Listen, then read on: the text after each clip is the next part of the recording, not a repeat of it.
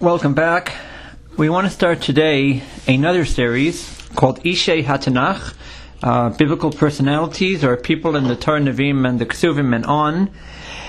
Uh, and uh, there's two that are related to this week's parsha, so that's why I wanted to get it in today.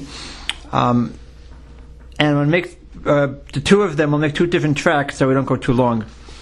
They are um, a woman by the name of Timnah. I don't know if you ever heard of her. And the other one is a little more familiar. It's Eliphaz, the son of Esav. Go right to the parsha. It says in Perak Lamed Vav Beis, "V'simna hoyasa fi legesh la'Eliphaz ben Esav." And Timnah was a Pelegesh to Eliphaz, the son of Esav. Uh, Pelegish, best way to translate would be a second wife, meaning she's secondary uh, in, besides the primary wife. Uh, often, if a uh, a woman couldn't find anyone to marry, she might agree to become a Pelegish for someone. Uh, interesting way to solve the Shidduch, crisis. I don't think we're going to start that again. But um, Timnah was a Pelegish, like a second wife to Eliphaz, who's the son of Esav. Now, I'm not finished. The pasuk goes on. But Teled la Eliphaz es Amalek, and Eliphaz gave birth to. Uh, sorry, she gave birth. I'm sorry, and she gave birth to for Eliphaz Amalek, no other than a man by name of Amalek, the progenitor of the evil, wicked nation of Amalek. Now, to look a little closer at this, the end of the parsha there, the last couple of aliyahs, is a long, long list of names of Esav's family uh, princes and officers and all these people that married and, and there was uh, relatives. And the, the, Torah just runs through these names. They're not very important. Next parsha points out how uh, when it comes to them, we just like go through the list quickly and then we get on to Yaakov and, and, and Yosef, next parsha. But this pasuk stops, and this pasuk gives a little more detail than the other pasuk. It says Timnah, she wasn't just a wife; she was a Pelegesh and she gave birth to a Amalek. So we need to look, analyze a little closer as to what's going on over here. Start with Rashi. Rashi says, Timnah was a Pelegish, a second wife. Uh, the, the fancy word they use in the English Chumash is concubine. Uh, when you teach this to children in school, they don't know what in the world are you talking about. What is a concubine exactly? But as I said, a concubine is a second wife. So Timnah was a Pelegish. I'm reading Rashi. Lodia Gdlosa Shal Avram, that teaches the greatness of Avram, how many how people desired and wanted to join in his children. People wanted to marry into the family of of of, of, of Avram Avinu. Timna zu Basalufim Hoyzer. Timna actually was a princess, according to the first Rashi. Timna was a daughter of, of, of princes. She was a princess.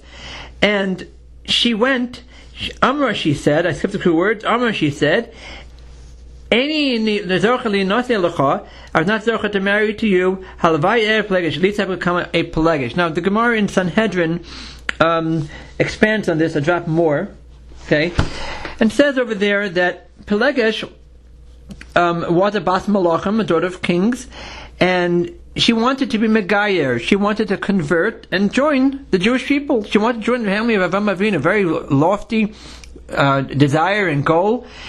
But Also, Eitzel Avram, Yitzchak, Yaakov. The Med Gemara says she came to Avraham, to Yitzchak, and to Yaakov, for ki beluha, and they did not accept her. Timnah, this woman Timnah, was not accepted by the Avos HaKadoshim. So she didn't give up, and she went to Shimon Pelegish to Eliphaz, the son of Esav. So she succeeded in joining Avram's family, but she uh, came through the wrong direction, uh, got you know got the wrong address there, the wrong part of the family to join. Amra, she said, Mutab, it's better to shivchal ummah let me be a maid servant to this nation. Lote Gevira, not to be a princess, Lomacheres. I'd rather be a Pelegish, a second wife, or even a maid servant to this wonderful family, rather than uh, be a princess in another nation. However, one more line here in the Gemara, Nafak mina Amalek. It came out of her. She married Eliphaz, the son of Esav. From her came Amalek. It's Avinu li Israel. To, who was Mitzayer, who gave t- t- tremendous suffering to Klal Yisrael, the nation of Amalek, how they evil they were to us, how they attacked us in the Midbar, and uh, we want to say maybe that the, the Germans, the Nazis also came from Amalek. There's proof of that. My time, Gemara finishes. What's the reason? What's the reason for this? Why she she came with good intentions? She wanted to marry Avram's family. She wanted to do the right thing, and what came out is Amalek.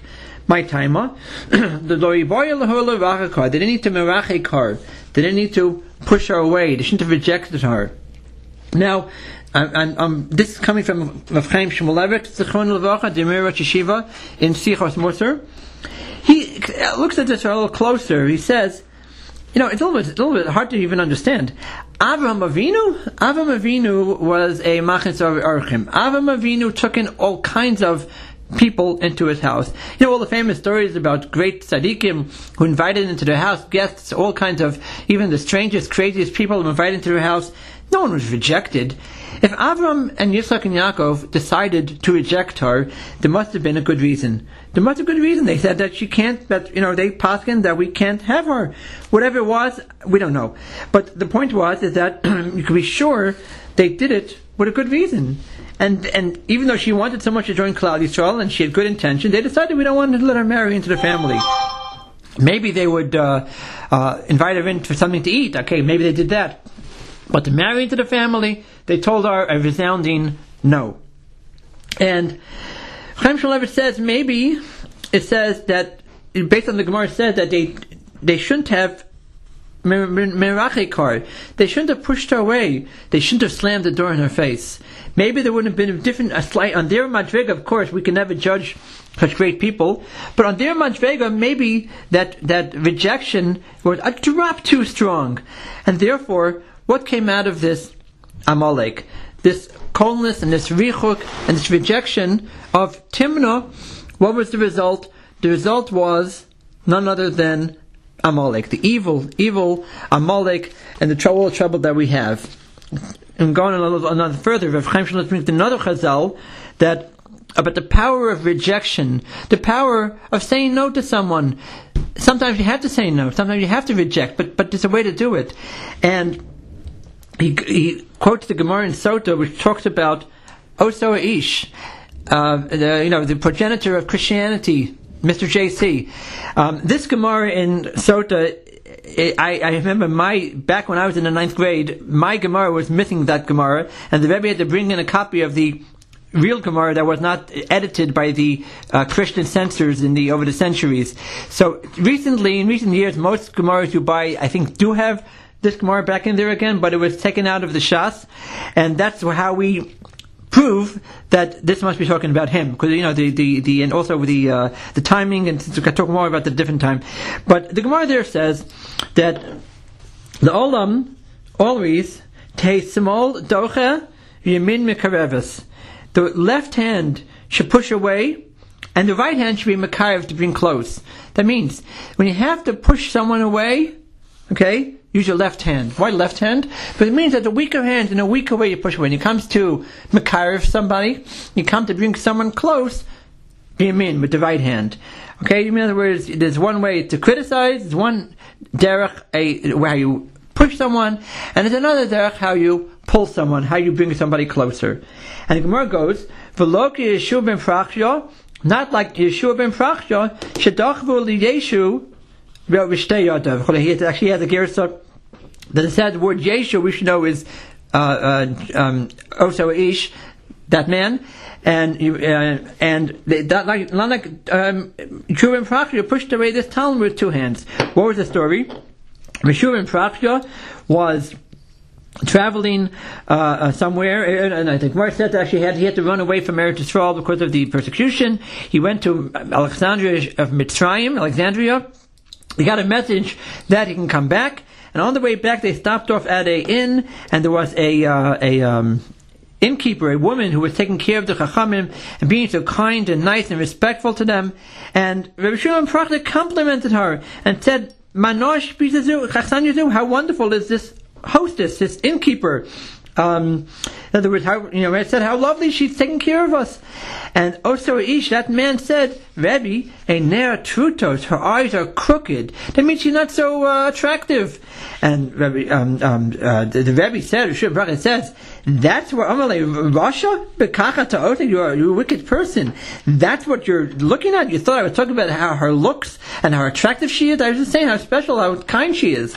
And he took out 400 shofars. He put this, this talmid that stood in Cherem, he excommunicated him, and each and every day the uh, talmid used to try to come back and try to um, uh, get re- accepted and the Rebbe didn't want to accept him back. And one day he was in the middle of Shema, it says there, and he actually couldn't talk, and he really had in mind that day to finally accept this talmid, this student back, and he made a movement with his hand. Maybe it was, it was misunderstood. This student said, enough is enough. He went out and did all the wrong things that he did. He caused people to do Avodah Zarah, and can, the historic part of that, I, I, don't know if you put him on the list of people to talk about, but I can talk a lot about him as well. But nevertheless, Rishon Prachya rejected him a little bit too harsh. And from what came out of that? Christianity, the, the, the, the, the, the, whole movement that gave us so much desire, so much pain. So, you got you have two examples here. You have um, Amalek, the, the, the one and only Amalek came from rejection, and also, Ish, that man also came from rejection. I even saw a piece once in, his, in history books about uh, that Hitler himself actually originally wasn't planning to become a, uh, a, dictator. He actually went to painting school, and he was wanted to be a painter, and he was thrown out. I'm sure there was a good reason why he was thrown out, and he was rejected. He went off and joined the army, and then he got involved in all the other things he got involved in, and he studied a little more. But uh, he also was a man of rejection. His uh, uh his uh, uh, mother was sick. You go, you can, you can go through his life a little bit. You can see also he was a person who went through a lot of rejection. So Rav Chaim concludes and says that you look at evil people in the world, and you wonder, how did they become so bad? You know, like people don't want to be bad. Nobody wants to be. I'm not. You know, but nobody wakes up in the morning and says, "I'm going to be a, a, bad guy. I'm going to be a, an evil person." How did they? How did they get to there? How did they turn into a uh, uh, Hitler, Saddam Hussein, uh, uh, Amalek? Where does it come from? So he said, behind the mean and evil face, behind the, all the evilness and all the vicious, is rejection. Someone who was rejected and got so rejected and so down on how he felt about himself that he went out and became a evil, wicked person. That's the lesson of Timnah. That's what Timnah was. She was rejected.